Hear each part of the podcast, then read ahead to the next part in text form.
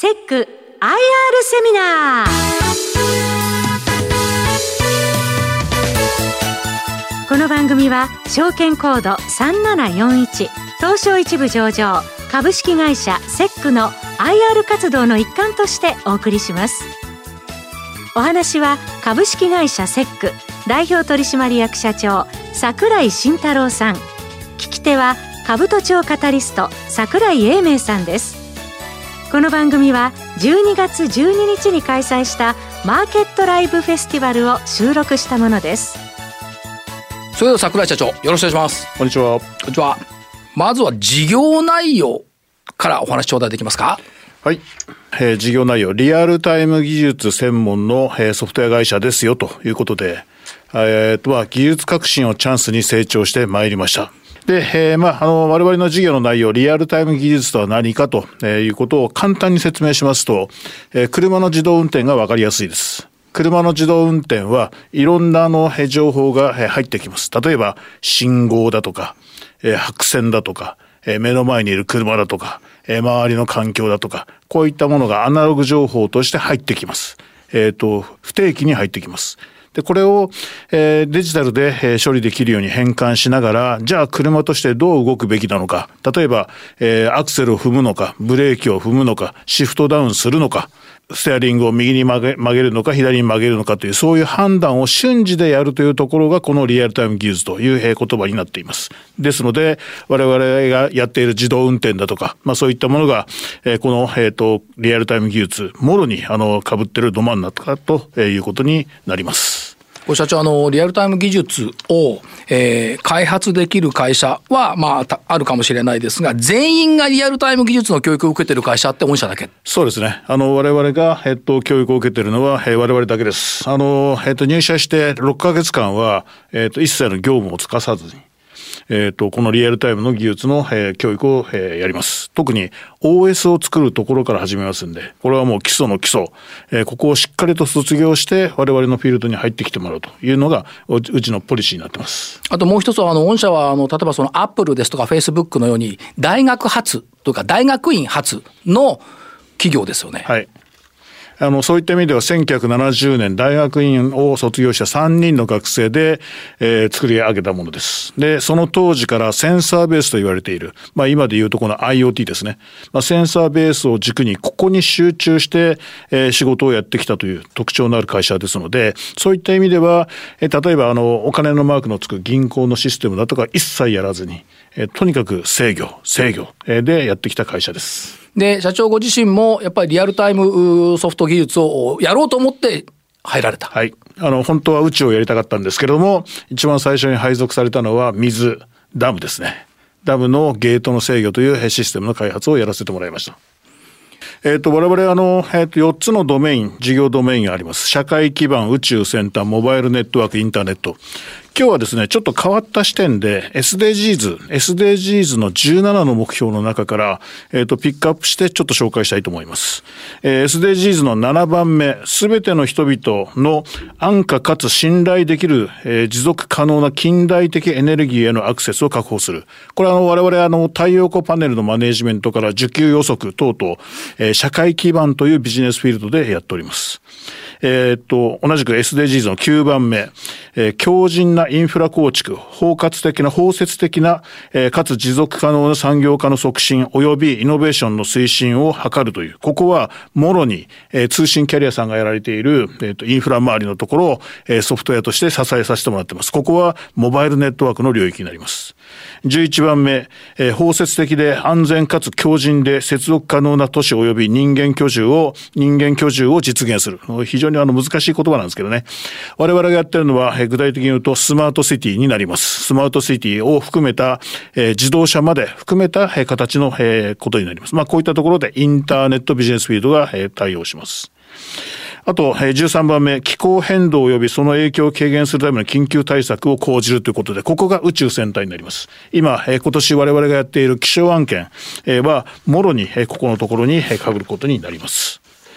えっと、最近のあの SDGs のアクションプラン2020で、えっと、ビジネスとのイノベーションというところで、えコネクテッドインダストリーの推進というキーワードがあります。これはあの、日本の現場力を生かす製造業の IoT というところで、我々が特に研究開発で力を入れてます IoT、AI、ロボット、ここがシームレスにつながるところで、最も我々が力を入れているところです。まあ、こういったところを、えー、しっかりとやっていく、まあ、そういう、えー、企業であると、えー、考えております。今のお話は、今現状で御社の業用が SDGs に合っているところはこういうところですよというところですよね。はい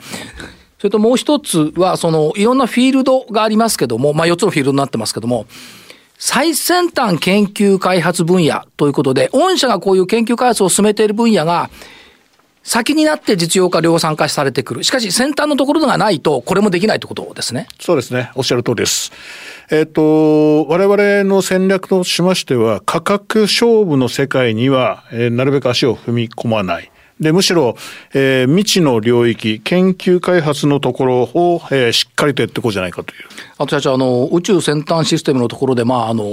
衛星が乗ってますし、え、ビビットなところでは、はやぶさ2が戻ってワンタッチ5しま、もうあれは飛んでっちゃったっていうことで考えておいていいんですか？今日お触れにならないですけど。はい。えっ、ー、とですね、はやぶさはもう飛んでいって帰ってきて、あの、はやぶさお帰りなさい。で、もうあの次の、えー、2031年の世界に飛んできました。えっ、ー、と、我々はもう次の視点に目が向いてまして、えっ、と、実は、あの、今回、はやぶさ2の記者会見で、えっ、ー、と、津田さんがいろいろ、あの、話を、えっ、ー、と、プロジェクト責任者の津田さんがいろいろお話ししているキーワードの中に、えっ、ー、と、とにかく日本は NASA のように、湯水のように金は使えないんだと。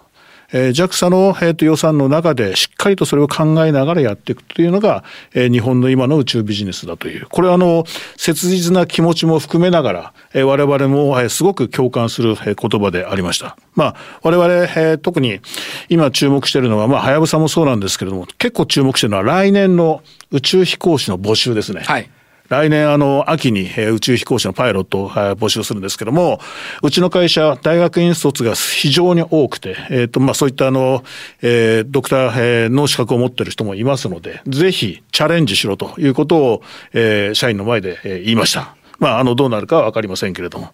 まあ、今は、え、そういった意味では、はやぶさの次、まあ、はやぶさは2014年の技術ですので、えっ、と、今の技術で、え、次のステージを狙うというところでは、え、月だとか、火星だとか、まあそういったところに目を向けたいなというふうに考えてます。御社の関係者の方が宇宙飛行士になってくれたらいいですね。ええ、そうですね。もう本当、あの、誰かがチャレンジして、もあの、ダメなの分かってるんですよ、きっと。楽しみをお待ちしてます。ええ、あと、社長、あの、業績面のところですけども、ここのところも一つ伺いたいところがあって、はい、今期、初めて挑戦されている4期連続増収増益、はい、ということになりますよね。はい、そうですね。えっ、ー、と、過去、えっ、ー、と、3年連続、えー、増収増益というのが2回ありました。で、今年は、えっ、ー、と、この、えー、それを、えー、ぶち破る、えー、4、4年連続の増収増益を目指している期間ということで、えっ、ー、と、上期の決算で、えっ、ー、と、利益がまあ予定よりもあの出たということで、えっ、ー、と、情報修正させてもらったんですけれども、ただ、えっ、と、現状では、えっ、と、増収は、えー、見込めてるんですけれども、あ、えー、そうですね、あの、利益の方が少し心配だというところがあって、今、あの、しっかりと、えー、現場に決起を入れながら、えー、4期連続行こうぜというふうに、えー、動いています。これ4期連続になると創業来初。初です。にチャレンジしていると。そうです。から来年宇宙飛行士が出ると創業来初。いろいろチャレンジすることが多いと、ねはい、いうことですね。はい、おっしゃる通りです。はい。えっ、ー、と、中間期までの先ほどの4つのビジネスフィビジネスフィールドありましたけども、売上構成比はどう理解したらよろしいですか？はい。宇宙先端が今、我々の当社のメインになってまして、売上全体の40%。えー、続けて、社会基盤が29、インターネットが16、モバイルネットワークが15という構成です。えっ、ー、と、宇宙先端システム BF の中に、あの構成要素としては3つありまして、宇宙分野と、それからロボット分野。ロボット分野はさらに自動運転と、えー、サービスロボットと分かれます。ということは大きく分けて、宇宙と自動運転とサービスロボット、この3つの区分けになります。で、比率はほぼほぼ、えー、1対1対1の、えー、そういう状況になっています。うまい具合にこう分割された構成になっているというところですね。そうですね。はい。あの先ほど申し上げた SDGs 等々、まあ、案件もそうなんですけども、まあ、宇宙先端だからモバイルだからインターネットだからという垣根はねだんだんなくなってきてるんですよ。いろいろな技術でシームレスに連携していくというのが強みに多分なっていくと思います。ですからまあそういうふうに有機的にうまい具合に結合している状況とい。うことですね。はいはいからもう一つ、えーと、今期の3か月期の業績見通し、情報修正、前回されましたということですね。はい、はい上期は売上高及び利益や計画を上回りましたと。えー、まあ、あのコロナ禍でいろいろバタバタバタバタ実はあったんですけれども、4月のあの緊急事態宣言の直後、2週間で、大体社員の7割から8割がリモートワークになりました。どうしても、えー、例えば防衛関係ですとか、宇宙関係ですとか、えー、自動運転関係ですとか、お客さんの大切な資産を預かっているプロジェクトに関しては出社せざるを得ないという状況がありましたので、まあそうは言っても、えー、多くのあの協力会社、派遣のエンジニア等々抱えている中で2週間で7割8割のリモートワークに切り替えることができたと。まあ、あのそういったところの、まあ、下期に関してはこの新型コロナウイルス感染症の影響が、まあ、どう出てくるのか、え、我々の取り巻く環境の中にどうなっていくかは不透明なんですけれども現状下期は、えー、と前年前期並みというふうに計算して上期の実績に、えー、と下期の実績を加味した形で今予想しております。はいそしてまあ、御社のビジネスの特徴、ビジネスコンセプトといったところですけども、ここのご説明を頂戴できますでしょうか？はい。えっ、ー、と、ビジネスコンセプト QCD&I ということで、えっ、ー、と、QCD、クオリティ、コスト、デリバー。えー、要は、えっ、と、品質と、え、コストと、えっ、と、納期。これをまあ、あの、守るという、え、このバランスをしっかり取るってことは当たり前なんですけども、ここに愛、イノベーションという言葉を使って、お客様の方にいろいろイノベーティブなことを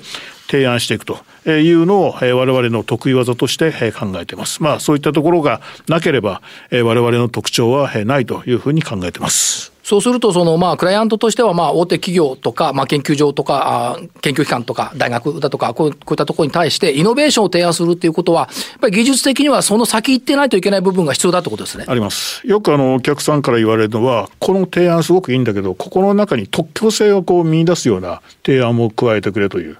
あの、そういうあの、リクエストを受けますので、よくあの、あるのが、我々共同、えっ、ー、と、特許提案だとかっていうのは、よくお客さんとさせてもらってます。はい。単純にあのものを作れというものではなくて、意見をして、提案をして、代替案を提案するという、あの、まあ、そういった形の会社であり続けたいなというふうに考えています。そのポイントとしては、まあ、研究開発重視ということで、指きたすというテーマで、IoT、AI、ロボット、まあ、こういったものを対応しているというのが現実になってます。社長、あの、例えば大学院卒の新入社員の方でも、やっぱりリアルタイム技術を習得する。そうです。あの、ええ、あの、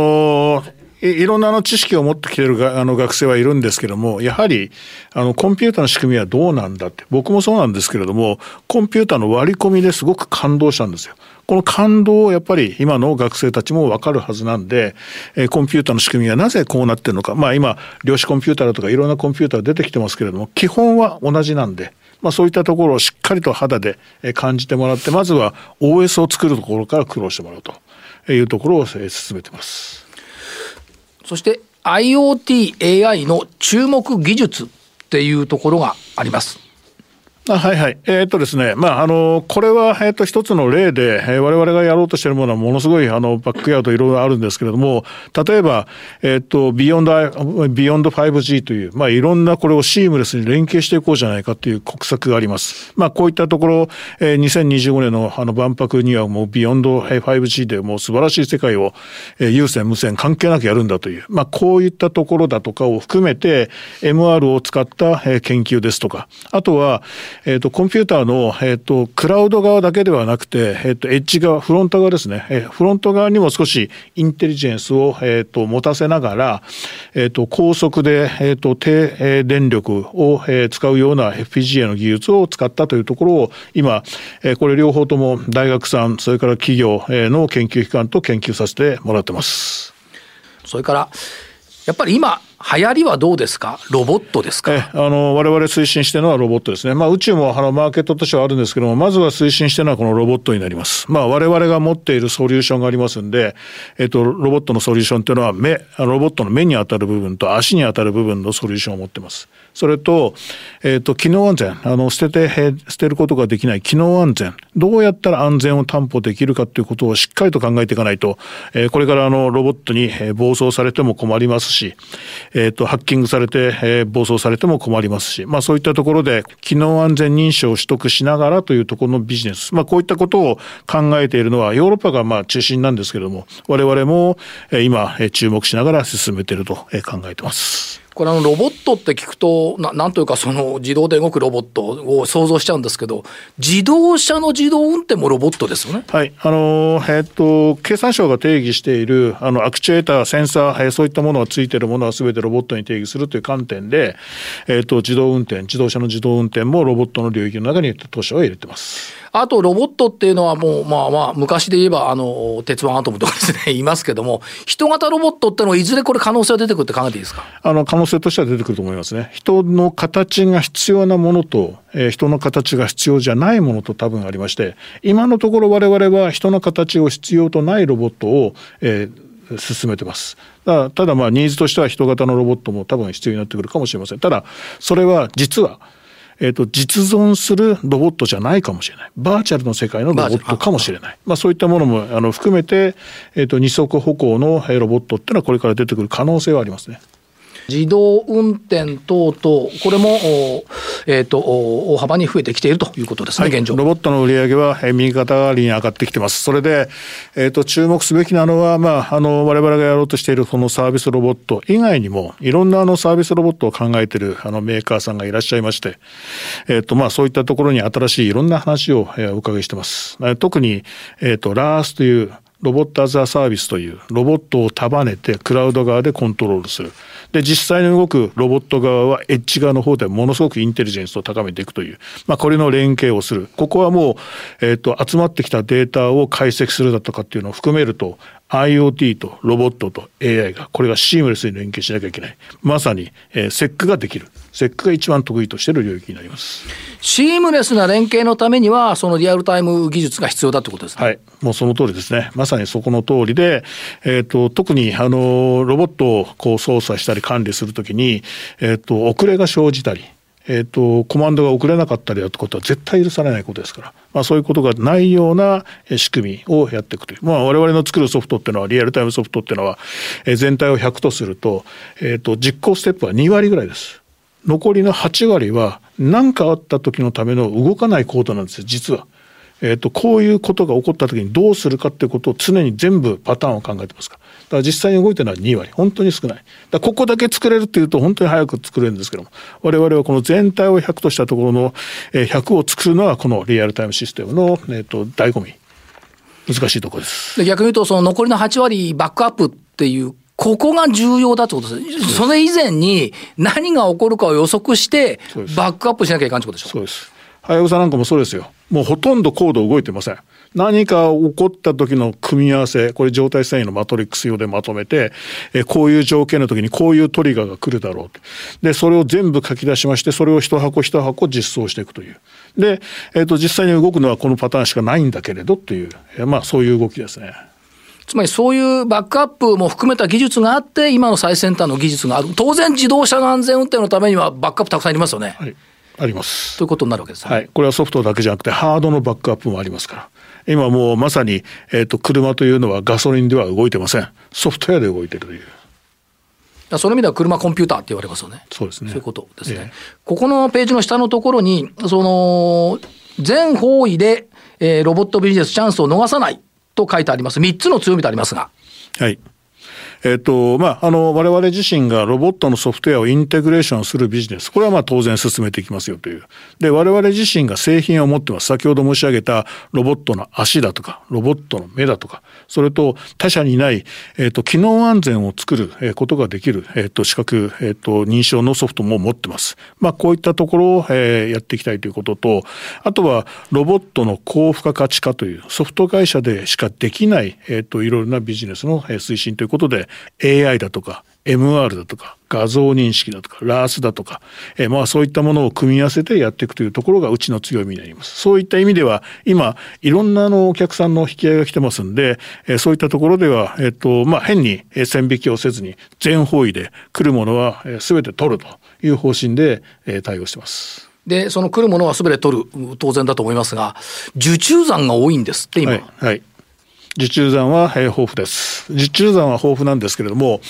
えっと、宇宙先端が、えっと、実際あの我々のフロントで顔にはなってるんですけれども、その後ろにはしっかりと我々の、えっと、売上を支えてくれる部隊があります。ここを、え支えてくれてるのが社会基盤システムになります。ここの受注団が非常に大きいです。えっと、年間売上の半分近く、4割ぐらいの受注団がありますから、まあ、そういったものを、えっと、踏まえながら、えっと、我々は、えっと、先端のところにチャレンジができるという、このバランスですね。このバランスがちゃんと取れてると、えー、取れてる会社だというふうに理解していただければと思います。はい、あとこれですよねあの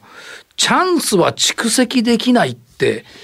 よく御社おっしゃいますよね、ええ、これ。あのチャンスはもう蓄積貯めることができないので、もうチャンスときたら、もうそこで経営判断します。なので、えっと、私、あの、代表取締役の肩書きの下に、開発本部長という肩書きもあるんですけれども、えー、が現場に近い、現場にいるということで、いろんな判断が早く動く。ことができます。えっ、ー、と、私が入った頃の会社っていうのは20名弱、20名強だったんですけども、今300名を超えてますんで、意思決定をやっぱり迅速にするということは大事なので、まあそういった意味では、この、えっ、ー、と、チャンスは蓄積できない、チャレンジ精神を大事にするということは、しっかりと、えー、進めていきたいと思ってます。あと、これもそうですよね。日本初、世界初、難しいことに挑む。はい。はい。できそうもないからやるぜって感じですか？はい。できそうにないことはややりませんけれども、できそうだということが分かった瞬間にガッといきますね。やれ はい、やれという。で、やってかつネバーギブアップ。そうですね。これはあの、えっと、他の会社さんにない一括受注のこだわりということで、我々派遣登録してません。人を出すようなビジネスは一切やってません。お客様のリスクを我々もちゃんと受け止めながら、この一括で受け取る。最後までしっかりとやり遂げるという。あのことが、えー、創業以来の、えー、ポリシーになってます。そして、えっ、ー、と、プロフェッショナル化の推進って、まあ、もともとプロフェッショナルだと思うんですけども、さらにこれを研ぎ澄まそうということですか？え、そうですね。あの、さらにさらにと研ぎ澄ませていきたいということを考えてます。まあ、特に、えっ、ー、と、新卒にこだわってます。あの、本当に意味で、中途採用がないよというのは自慢になるかどうかわからないんですけれども、しっかりとした技術を教育を受けた人間が、しっかりとしたお客様の仕事を対峙できるというふうに考えています。その質の良い仕事が人を作り、人が仕事を作るって、当然ながら最先端のことやってますから、事例がやっぱり身についていくということですね。そうですね。今回コロナで、えっ、と、4月5月、やはり、えっ、と、新しいお客様の開拓ができませんでした。ただ、えっ、ー、と、その中でリピート案件というお客様とのつながりが強くて、えー、リピート案件がかなり伸びてきたというのが、えー、我々の売り上げを支えてくれたという。まあ、えー、そういったところでは、えっ、ー、と、仕事を通してきちんと、あの、えー、専門性を高めることができているなというふうに考えています。つまり、仕事を通して全社員成長しちゃうわけですね。そうですね。要するに今までないもんやってるから成長しますよね。そうですね。すねまあ、この、えっ、ー、と、質の良い仕事が人を作り、人が仕事を作るっていうのは確かにそうなんですけども、これにあまりのめり込むと、今度、内向きになってしまうんで。えっ、ー、と、まあ、これを見ながら、外向き、外も向きながらという、これもバランスですね。つまり世の中が求めているものはどっちなんだっていうことも考えながらと。ええ、自分が欲しいものだけじゃないよねっていうことですね。ええこれ想像もつかないような先端をやってるんじゃないかと思うんですが、いかがなんでしょうか？えっ、とですね、想像つかないことはないです。あの、今の、えっ、ー、と、最新の技術を使って、えっ、ー、と、対峙するということで、もう未知の世界の未踏破のところをこう、アクセスするというよりは、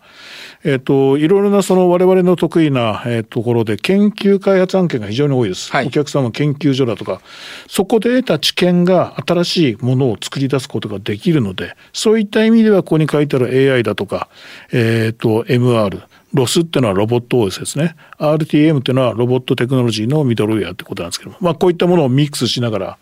えっ、ー、と、各ビジネスフィールドをシームレスにやりながら、えー、高付加価値化ビジネスを推進していくというのが、えー、我々のスタイルになります。それぞれ伺っていきたいと思うんですが、例えば社会基盤システムっていうところ、今後のポイントってどんなところにありますですか？社会基盤システムに関しましては、えっ、ー、と、DX、まあ、ポイントとしては DX ですね。DX は、あの、大手 SIR さんが、えー、ややるものは、えー、あるんですけれども、我々はその大手 SIR さんとは異なったアプローチになります。えっ、ー、と、我々がやろうとしている DX というものは、お客さんの懐に入り込んで、お客さんの懐に入り込んで、しっかりとお客さんのデジタル化を支ええていくということを、えーえーと、ポイントにしたいと思います。例えば